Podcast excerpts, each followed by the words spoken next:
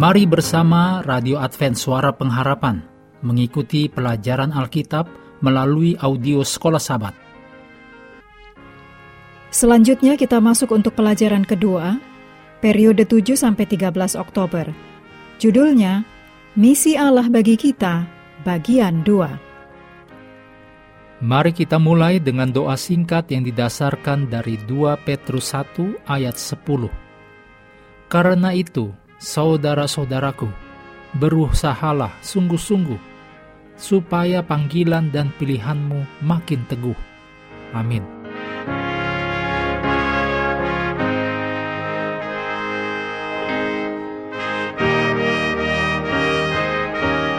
Sahabat petang, untuk pelajaran pekan ini Anda boleh membaca Yohanes 20 ayat 21 dan 22, Matius 28 ayat 16 sampai 20, Wahyu 14 ayat 6 dan 7, Ulangan 7 ayat 6, 11 dan 12, Wahyu 7 ayat 9 dan 10.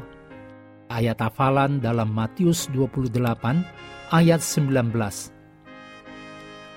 Karena itu pergilah, jadikanlah semua bangsa muridku, dan baptislah mereka dalam nama Bapa dan Anak dan Roh Kudus.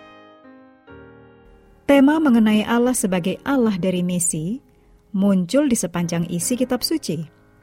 Itu adalah benang penghubung di sepanjang sejarah manusia. Dan itu juga menyatakan maksud Allah bagi ciptaannya. Lebih jauh lagi, tema ini menggabungkan pernyataan ilahi dengan sebuah fokus utama, yaitu pemulihan gambar Allah dalam diri anak-anaknya yang sudah jatuh. Kolose 3 ayat 9 dan 10, 1 Yohanes 3 ayat 2. Misi Allah juga berfungsi sebagai latar belakang melalui mana kita harus melihat dan mengerti firman Allah kepada kita. Ketika kita membaca kitab suci, kita bisa mengidentifikasi satu pribadi Allah yang benar-benar ingin menjangkau kita. Terlepas dari perpisahan yang diakibatkan oleh dosa, dalam Yesaya 59 ayat 2, melalui misinya, Allah terus-menerus memulihkan hubungan yang sudah rusak dengan manusia – sampai tiba pada saat yang mulia ketika Allah membuat segala sesuatu baru.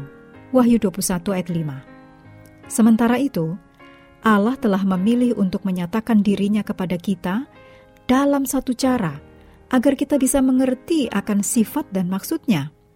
Dan di atas semua itu, kita bisa memiliki sebuah hubungan yang nyata dan bertahan lama dengan Allah.